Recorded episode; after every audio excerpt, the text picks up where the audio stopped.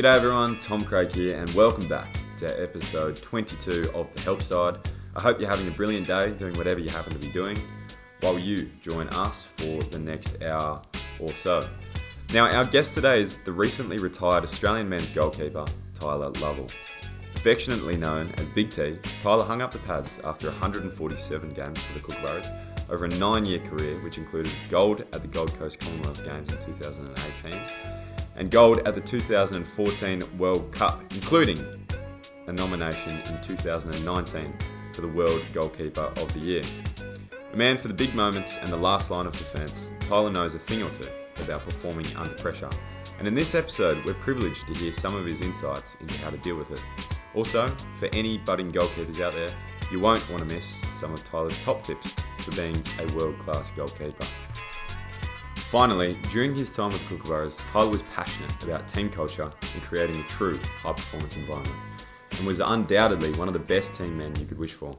For this, you won't want to miss Tyler's take on building good teams.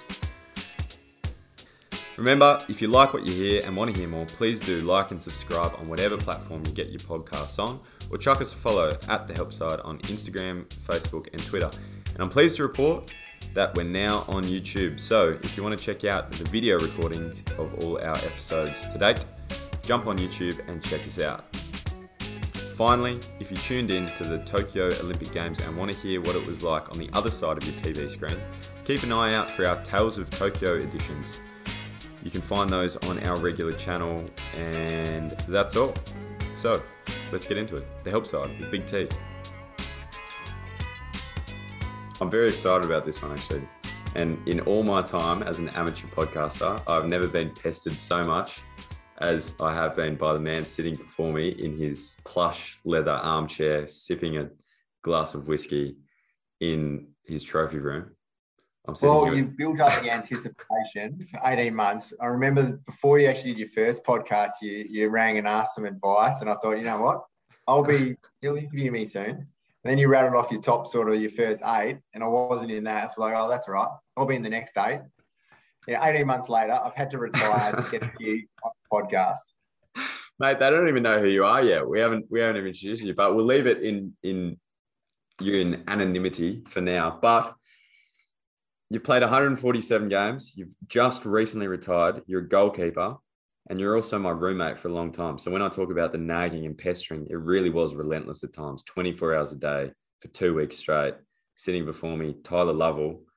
Congratulations on a fantastic career, mate. I'm proud to have played with you. Thanks, mate. Hopefully, you uh, speak about the coffee making every morning for you um, and everything else I did for you, bringing you food when you needed it, like a list, the list as long as my arm of what I did for you on tour, and I don't know if there's anyone in the Kookaburra squad who's going to be able to replace me. All right, I'll so paint. I'll paint a picture. I'll paint a picture. So uh, every morning, regardless of when I would like to wake up, this is the one minor drawback. I get a. Actually, it was better when we had the manual coffee grinder, but when we had the mm. remember we had the ele- electronic one. Yeah, that just yeah, made the worst noise, and that's at like seven thirty in the morning when Tyler decides to wake up it's on. But yeah. I could I could sometimes sleep through that. But when you have like a, a pot of hot coffee waved under your nose and literally like mm. a steaming hot like put on your on your chest, it's difficult to to ignore. But and the music. And the music, exactly. The music was more of a collaborative thing though. Like we um yeah. and not not your standard. We we we listened to a lot of Buble actually a lot of Buble, a little bit of Frank Sinatra. Lots of Frank Sinatra. It was a pretty chilled, chilled vibes. Yeah. We had a dartboard actually. Azlan Shah was famous for the dartboard. Do we take it anywhere else?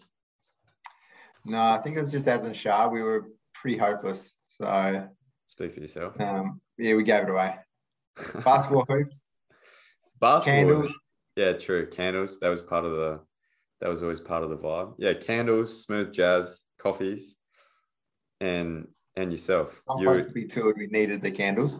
That's true. I t- it, we definitely did. I tended to um to venture out into the hallways a little bit more than yourself, as and we'll get to this actually later. But you're you're a working man, and you've always managed to balance a, a good career with um, with your hockey. So you're often confined to your desk, writing emails, asking for money, etc., etc. Um, Pretty much, I'm good at that. Whereas I was off socializing and and bringing the team together. As one roommate has to do.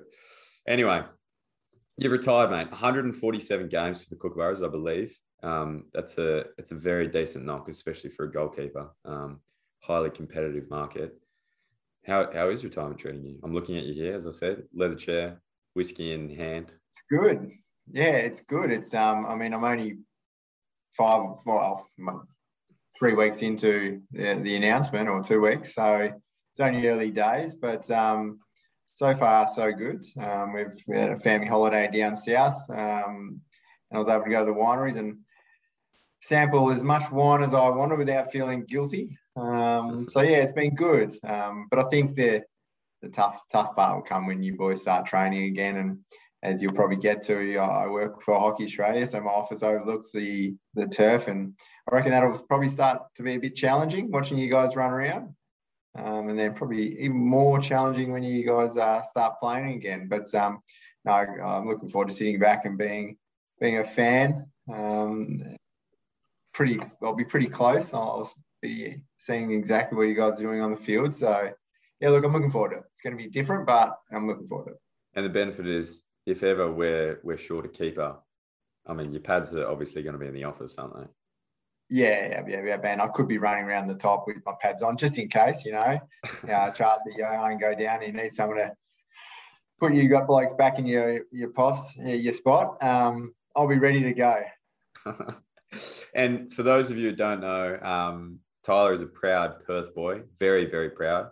Born and raised in the Shire of Kalamunda, is that correct? That is correct. Um, God's country. Uh, I know a lot of people think uh, other parts of the world is, but this is the best place to live. Uh, we just look at the current COVID situation. Uh, we're, we're running around free, where uh, other other states in Australia are in lockdown. Um, and one state in particular, not your state, um, but Victoria has had the unfortunately the most days in lockdown in the world. So where we've had uh, the, probably the least. So we're, we're very lucky over here. We've got a um, a leader who's uh, very strong in what he's uh, what he wants, and um, some some might say a bit dictatorish, but uh, yeah, look, we're, we're pretty lucky at the moment. It is a um, beautiful country here.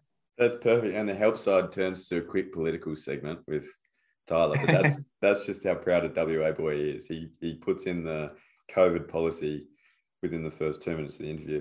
All right, so Kalamunda, you played a lot of cricket growing up everyone in WA plays cricket and footy. I, I imagine coming from the East Coast, I'm not entirely sure, but I imagine that's what you did. And you're a proud West Coast Eagles supporter. Can you tell me a little bit about what it was like? And you're a twin as well.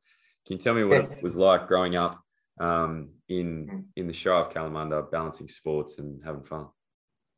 Yeah, Forestfield, Kalamunda, where I grew up. Um, you know, 25 years ago when I was sort of seven, eight, growing up playing sport. It was awesome. You know, I could ride down to the local park. Um, I, I, always remember going down and watching the senior teams play on the in the afternoon. Like I'd go down and play in the morning, not always at the local club, so we'd be somewhere else. Um, and then the afternoon, I jump on my bike, ride down there, and just watch the the senior grades play. It was awesome. Um, such a safe environment um, back then. Still is pretty pretty safe, and you can do that. And hopefully my daughter will have that opportunity when she gets older to be able to ride down and watch uh, whatever sport she wants or whatever she wants for that matter. But yeah, no, look, I played, you're right. So I played cricket during the summer and uh, hockey during the winter. Uh, and I managed to play all the way up through until I was selected in the Kookaburra squad in 2013. So I was still playing um, pennant cricket, which is leads into sort of the uh, state cricket team. Uh, so I always back myself as a bit of cricketer. Um, and I've always waited for Justin Langer's call, um, but it's never come. So uh, Rick, Rick got in first and, and, got me to play hockey. So that's where I ended up. Very nice. And for those um, who don't know when, well, I'm not sure many people know this, but you introduced yourself to me in the early days of our time together as a first grade cricketer, which um, is a pretty big deal. I mean, first grade, you can you can you can claim that, but it's not really top of the top, but you didn't you didn't well, explain that. Back then, so so when I got selected in the squad, I couldn't play pennant cricket, which was sort of the, the pinnacle leading into the, the WA state. So still so still second back. second grade. I, I, played a couple of games. I, you played for WA in cricket? No, for for my Perth team. I played mainly seconds, but played a couple of first grade games. I didn't do much. Um, I think I had uh, I got eight runs and um, actually dropped a catch from one of my good oh, mates no. for his fifer, and it was his no. only fifer. He wasn't a bowler, so I dropped the catch, and it was a it was an absolute soda. It was a literally a soda. So I'll never forget that. Anyway, so yeah, so when you came over into squad, I, had gone back to playing club cricket, um, which was top grade for for the competition um, that we played in, and you can only play as in the highest grade your club's got, which I always do, um, which is now actually second grade. So I'm actually playing this year again, and I'm our club captain. Uh, and I like to refer it as club captain because it sounds better than second grade. Of course, your first team captain. Of course, so, of course. Yeah. So, so cricket and hockey were always um, competing with each other. And just to clarify as well, because I know you do fancy yourself as a field hockey player, but you did always grow up as a goalkeeper. No. Okay. So I would play uh, my age group as a goalkeeper, mm-hmm. and then I'll play on the field for the age group above. Mm-hmm. So all the way up through till even so, I moved from Kalamunda because Kalamunda's a club I played on my juniors at, and then when I turned 15, I moved to my now club called YMCC. So I did that because they had a first grade side. Um, at the time, they needed a goalkeeper. I think uh, Stephen Lambert was the goalkeeper for them, which was a AIS pick. So he wasn't playing much. So yes, I've lost my train of thought there. Where That's were we talking right. about? You were, you were talking about the fact that you were playing for Kalamunda. Um, you had to balance between oh, you you you played on the field.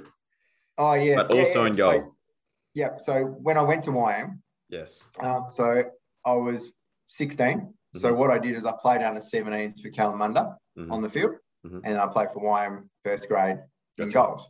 Gotcha. So, and 17, and then when I wasn't a junior anymore, I just played in goals for for YM, which I've been there since um, I think 2003 is when I went there. So uh, fair while now. Wow! And from Kalamunda to the Kookaburras, um, I mean, goalkeeping is a it's it's a lot different to because well, it's so competitive, right? So, um, I mean, you say that you're playing first grade in Perth for 10 years before you debuted for the Kookaburras. Um, can you talk a little bit about that process to go from first grade keeper? I'm, yeah. I'm sure you had yeah. a lot of fun along the way um, to, to yeah, well, probably had too much fun. That's why it probably took me a little bit longer. So coming through juniors, I was always very good. Um, and I was, I was selected in the state under 15s team as a 13 year old, which was as a goalkeeper wasn't really seen before. So I made all the state tournaments. I made training schoolboys um, in under 16s. I was in all the junior sort of pathways programs. Um, and then I sort of turned 18 and um, uh, found socialising, going out and having a couple of beers um, to be more entertaining. And I really sort of couldn't be bothered playing hockey. Um, I was, yeah, um, lost focus, didn't want to train in the morning. I was in WAIS, which is West Australian Institute of Sport, which is the, the pathway to the state team and then to the national team. Fell away from that, um, dropped out of that for um, well, probably till I was, I think I was 24 or 25 when I um, got picked in the Kookaburra squad. So I went from playing club hockey, state hockey, not in the WA Institute of Sport because I'd pulled out of that sort of five, six years earlier, to being selected into the national squad. Um, and then as a consequence, got selected in the WA Institute of Sport. So I did it sort of um, ask about, and I think you know, for for me, I needed to grow up, and what I learned along the way, and, and when I got in the national squad, I learned this um, over the coming years was everyone matures at a different time, and for me, that was about 24 when I was watching the London Olympics, um, and I was like, I reckon I can do that. But I've got some bad habits. You know, I drink too much. Eat, my diet was terrible. Like it was atrocious. Um, I don't go to the gym. You know, I'm just naturally gifted at being goalkeeper. And natural, being naturally gifted at any sport only gets you so far. You've got to, you know, change your lifestyle. And it's not, you don't go on a diet, you, you change your lifestyle. So it's a something that just becomes who you are. So I had to do all that. So through um, through sort of the back end of 2012, I had to change all. I had to flip everything on the head you know, um, and it took a lot of hard work. And, and even when I got the opportunity to play, I played um, played AHL that year, which is our national league for WA. Um, we did reasonably well, and I played reasonably well, and I got selected to play in the Super Nines. Um, so Super Nines was Rick Charlesworth sort of trying to um, uh, spice spice up the game, and, and what it was was nine side with bigger goals. So here I am. It wasn't a capped game, but you know, playing my first game for Australia with uh, goals which are a metre bigger. So talk about get thrown in the deep end. Um, so yeah, that was that was fun. That was in November 20, 2012, um, and then after that, I got put in the national squad for 2013. So you know, getting to the national squad was was one thing as a goalkeeper because you didn't yeah, you didn't necessarily have to be as fit as yet you could be when you, you get selected as a goalkeeper. Um, where field players, you've got to be reasonably fit and in good shape. So, you know, I still remember going in the first um, training session with Kath Partridge, and um, I thought I did my hamstring. The first session, like she was just flogging us, um, but it was just cramp, and I was like, oh, geez, this is going to be tough. But you know, it took six months of hard work, and you know, I got to a reasonable base, um, and then you know, sort of uh, you know, I got I missed out on the tour. So I debuted in 20, 2013 in May, missed out on the European tour, um, which was a bit of a, a setback and probably probably what I needed. I'm probably getting a bit ahead of myself. So I missed out on that. And then made the um, an Oceania tour to New Zealand in, in October 2013. Um, and then sort of uh, made most teams from that besides the uh, besides the big Olympic Games, which I'm sure you'll, you'll get to. So, yeah, that was my sort of journey to the Kookaburras to, to start with. There's two things I want to touch on there. The first is um, it seems like those habits changed pretty quickly for you. I mean, you're looking at the Olympics, which is usually in what July, August um, in London, and then by the May, I think it was, yeah, as you said, the following year, you were you were debuting for the Kookaburras, and mm-hmm. sorry, in 2012 as well, you were playing with Super Super Nine. So those lifestyle changes, that was like a that was just a switch that flicked, or it was something that you kind of gradually grew into. Uh, yeah, I don't think it was. It was a gradual.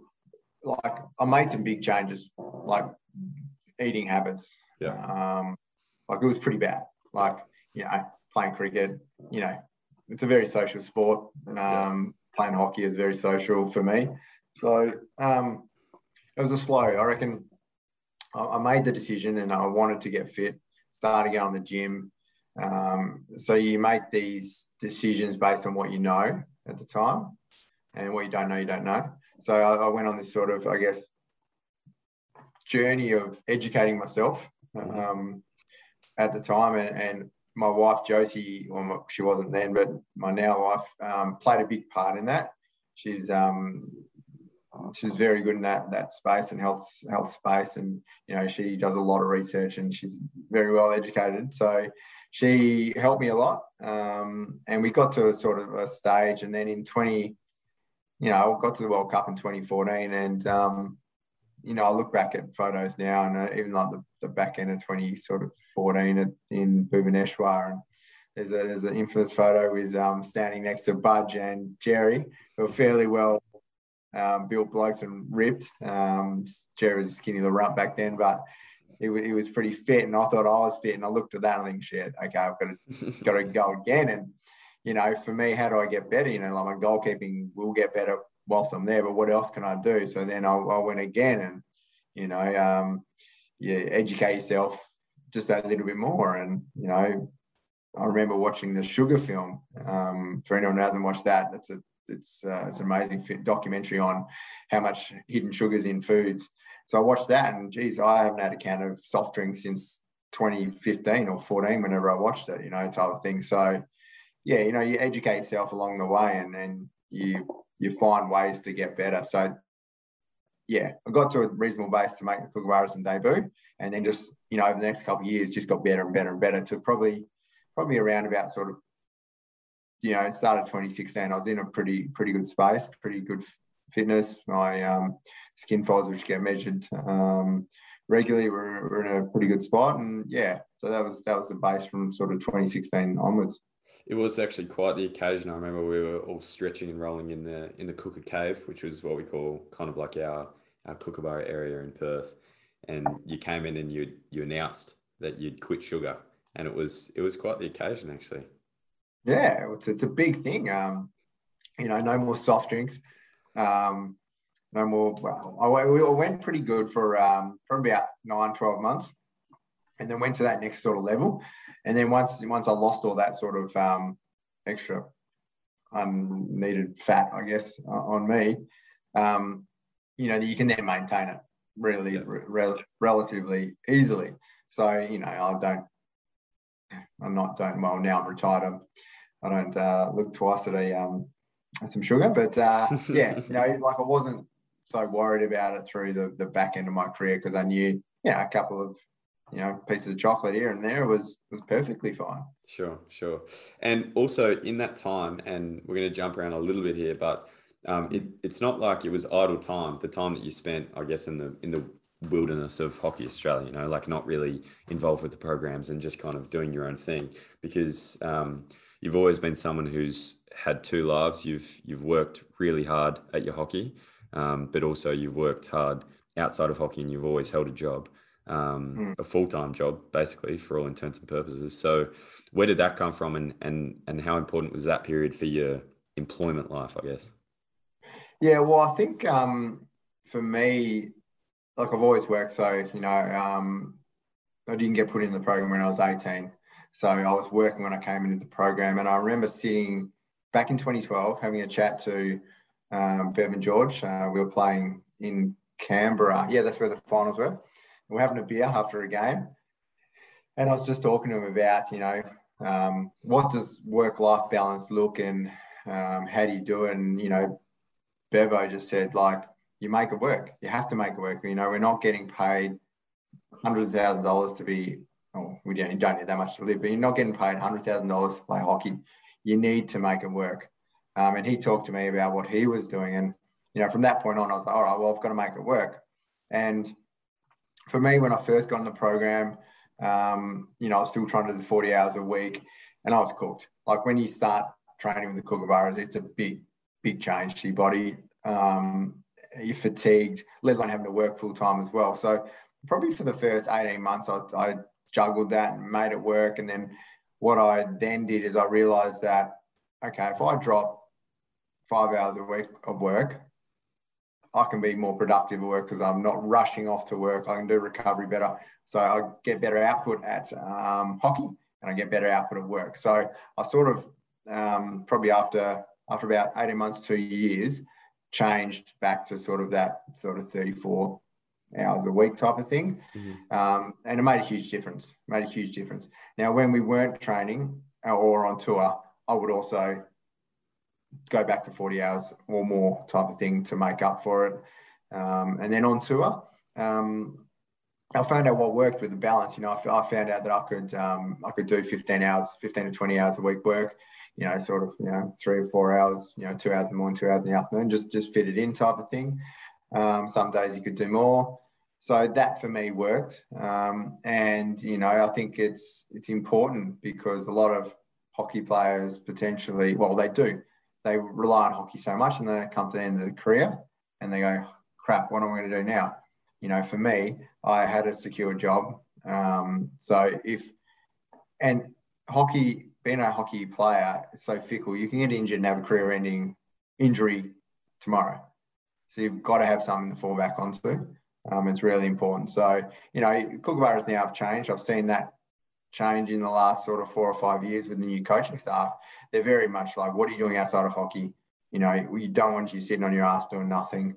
Um, because if you're a better person in society, you're going to be a better hockey player, vice versa. So that was my sort of driving factor, and um, and I enjoyed it. It was, it was a I didn't go home and think about hockey all the time. You know, I had to go for work, so I had something else to think about. So hockey wasn't always playing in my head. So yeah, when I was at hockey, I was I was fresh. Yeah. Yeah. Do you think it helped? Because um, it's kind of like a forced shift. If I'm kind of reading between the lines, if you're at work, you kind of have to focus on work, and you're at hockey. You know, like, do you think that helped? The fact that you were forcing yourself into these situations meant it it was easier for you to just switch off from hockey, switch on to work, and make that make that switch. Yeah, I think so. Yeah, and when we were training in the afternoons, like I got to work, I'm going to have an absolute crap day at work, but then I know it's going to training and I jump in the car. I've got 20 minutes to go to training or until I get there, and everything's all right because you're with your mates.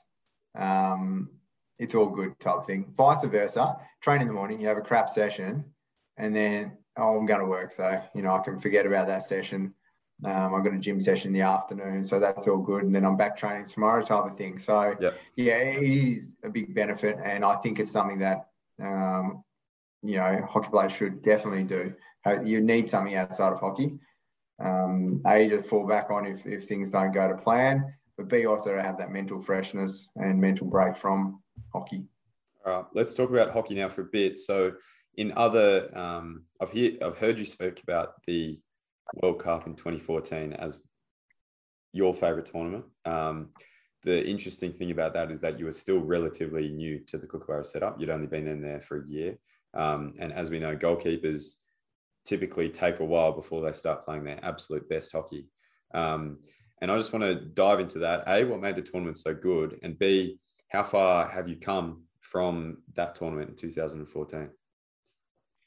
Yeah. So why that was, I mean, for me, being in that team, I was still in awe of a lot of those players. You know, Rob Hammonds, um, Liam de Youngs, Glenn Turner's, you know, Jamie Dwyer's, like these guys who I looked up to in the leading years leading into my selection. You know, and I was I was way playing in.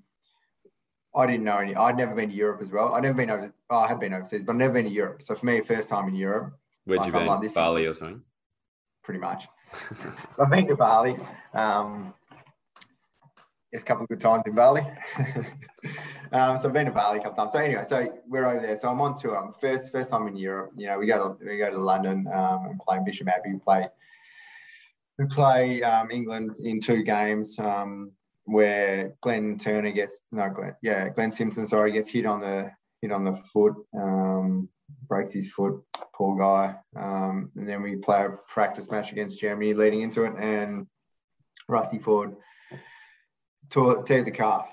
You know, so there's two changes to start with, and and um, I think it was Tim Deavin and Matt Gohdes came in, um, and they both had a fantastic tournament. They were they were awesome, and, and I sort of learned a lot off them and how they went about their sort of 19th and 20th role.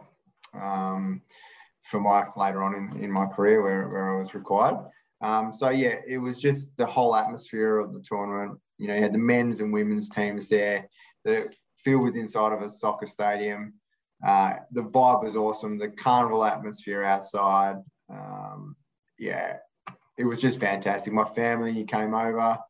Um, my brother and his his wife now were, were traveling. They, they've been in South America, and so I hadn't seen them in six months. They ended up there.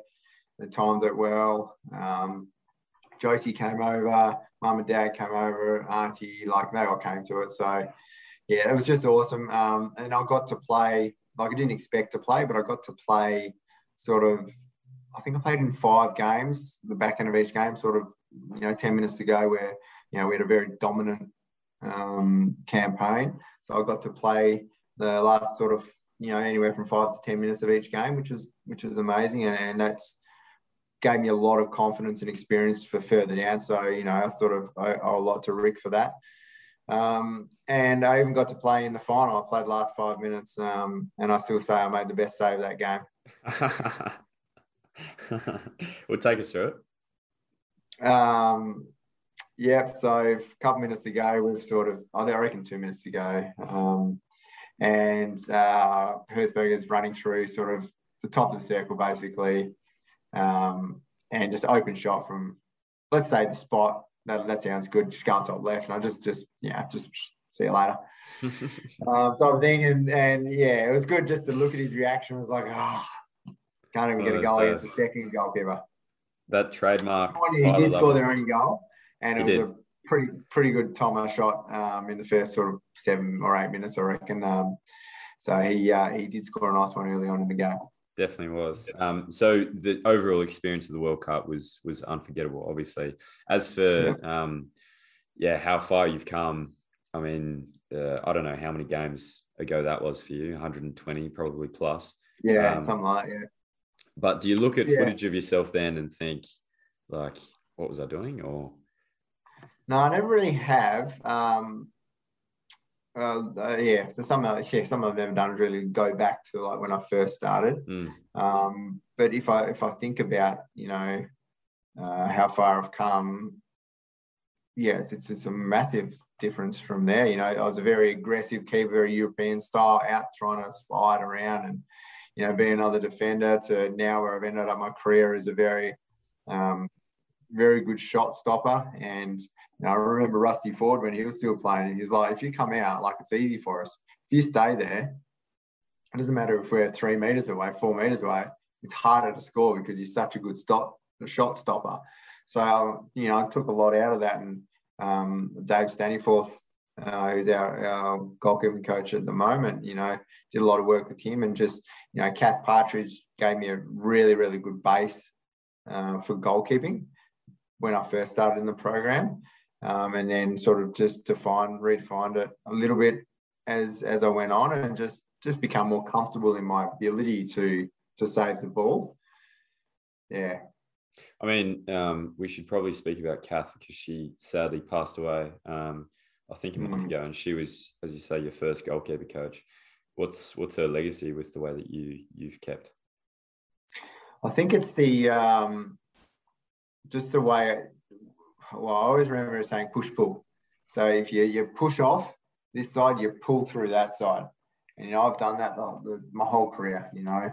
Um, very much get your knee over the ball. You don't want to be sticking your leg out to make these saves. You want to get your whole weight going towards the ball. So, you know, that's that's what she sort of instilled in me is that, um, you know, that that confidence in my ability um, and that push pull push pull method that's going to be one that we'll never I'll never forget about. And you know if I continue goalkeeping which I, which I hope to do um, yeah I always remember that you know you, you push off one way to save the ball and then you pull your body through. And she was an amazing lady like she she was um, I couldn't speak more highly of her. She was such a calming lady yet awfully scary when she got angry. Um, and you know she just demanded such a high quality all the time. Uh, and I think I still remember, you know, early stages when she started with the men's program in, in 2013. She'd only really done the female program after she she had played, um, and she said, "Wow, these guys hit the ball hard." Um, and she said, "But that's no excuse. You're going to be as good as them. You can save it." So, yeah, she was she was amazing um, for me, and gave yeah really gave me that that foundation to to sort of go go on and um, become what goalkeeper I became. And let's talk about that. So from 2014, the World Cup, you didn't really miss anything after that at all. We were very blessed in the Australian national team to have two world class goalkeepers. Um, and we've had them for for what seven odd years. So um, yeah, that's an absolute blessing. But yourself were playing at the top of your game for such an extended period of time. Um, talk to us about that patch of form. So 2015, obviously a great year for you. 2016, you're in awesome form. There was a, a great tournament in London, the Champions Trophy. Um, I think we won on on shootouts, um, and you were pretty unstoppable in that. When you're in that good form, how does it feel? And and what do you are you just sticking to processes, or or what do you do? Yeah, pretty much. Um, just like I, I, when I was goalkeeping, like I just wanted the ball. Um, and at training, I just wanted more and more and more. Like keep hitting the ball at me, keep hitting the ball at me. And then when when I got into a game, like I just felt so confident of my ability, um, and I want I always wanted to be tested. So I always wanted the best shooting at me. You know, you know whether that was you know Florian Fuchs, whether that was Tom Craig, Jamie Dwyer, you know, whoever that was, whoever's the best shooters, I wanted them shooting me. You know, like Kieran Govers hits the ball, you know, as hard as anyone in world hockey. Um, Blake Govers the same. You know, like I wanted those guys hitting the ball at me. Not so much when it was uh, dark at PHS with Blake, but um, other than that, it was all right. So, you know, for me, I just, you know, it may have, it also may have appeared that I was extremely confident, but I also had self doubt throughout my that that period, and you know I would have um, through sort of 20, 2018, you know, I was going through a, a, stage where I was playing the game in my head before the night.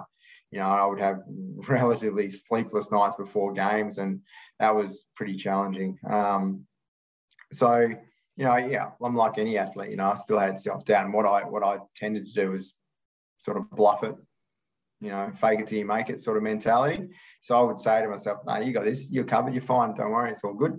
Type of thing. Um, and then you you know, as soon as you make a couple of saves, like I was off type of thing. It was all good. Um, so yeah, it's uh, it's funny with goalkeeping. You, you you go up and down. I don't know about field players, but you you feel more confident than than other times. Sometimes you don't feel confident. Um, and but for me, it was like, all right, if I'm not confident, no one else needs to know that, and I will just fake it until I make it type of thing. And, you know, for me, lucky enough, that was through games. You know, I might go and start a game not feeling that comfortable or confident, but sort of, you know, as the game got on, I, I worked into the game and I would feel very confident. And then sort of the back end of games, um, I knew that's when the team sort of needed me to do my job and, and, and perform. So, you know, I sort of took inspiration out of the fact that the team needed me in those situations. Mm. And that's interesting that you say that as well, because that was 2018 you're talking about. Um, 2018 Champions Trophy was one of the best tournaments I've seen you play. Um, again, the shootout at the end, you were pretty unstoppable against India and got us the got us the W. Um, we probably only needed to score one goal that day in the shootout, I think, and we would have won. And then on to the World Cup, and then 2019 with Pro League again, stellar performances. Um, so it does surprise me that you say that you're battling, and also being your roommate, I couldn't tell because you sleep with an eye mask, which everyone should know. But it's difficult to tell if you're having having a sleepless night. But it does it does surprise me that um, that that's how you felt, and and yeah, that it took you know a save to get kind of back into the into the rhythm of things. Yeah, and I guess also around those those sort of 2019, oh, well, the whole time, basically. Um, you know, when Colin came into Colin Batchelor as a coach, you never really knew whether you were going to play, and particularly finals. Um, you know, Pro League final. Remember that was a terrible night's sleep. Like that, I was, I was pretty shattered playing England in that Sam semi final because I was worrying about playing. I was thinking, geez, I played really well, but you know, I always doubted doubted myself ahead of ahead of Andrew, which was a big challenge for me. And um, uh, yeah, so going into that game, you know, I was pretty pretty shattered because I got told in the morning, no, no, you're going to play. You obviously deserve to play, and I did deserve to play. Um, so yeah, it is. Yeah, you don't don't let people know. Well, I never did really, um, and I just sort of backed my ability. You know, you're going to get there. Um, just you'll be right. I mean, I think that's so important for young keepers to hear as well because um, goalkeeper is such an important position, even if you're not touching the ball? Well, firstly, actually, I mean, you only have a couple of um, like really specific impacts on the game with saves, but for the majority, like circle defense, um, organizing the press, making sure that everyone's um, doing their job, and then penalty corners, all that sort of stuff. Like you can't really ever be switched off or showing showing any doubt, I guess, because yeah, that's right. Yeah, yeah, that's right. And something I got told when I was really young was um, by Jason Duff, actually, who's a Kookaburra um, Olympian now analytic coach. He, he told me when I was 15, he says, the goal you let in, it might be a stinker, but that goal might not be the one that costs you the game. The goal that goes in next because you're still thinking about that might cost you the game. So what you need to do is you let it go in. Everyone lets goals in. Like it's besides you blokes on the weekend who couldn't score.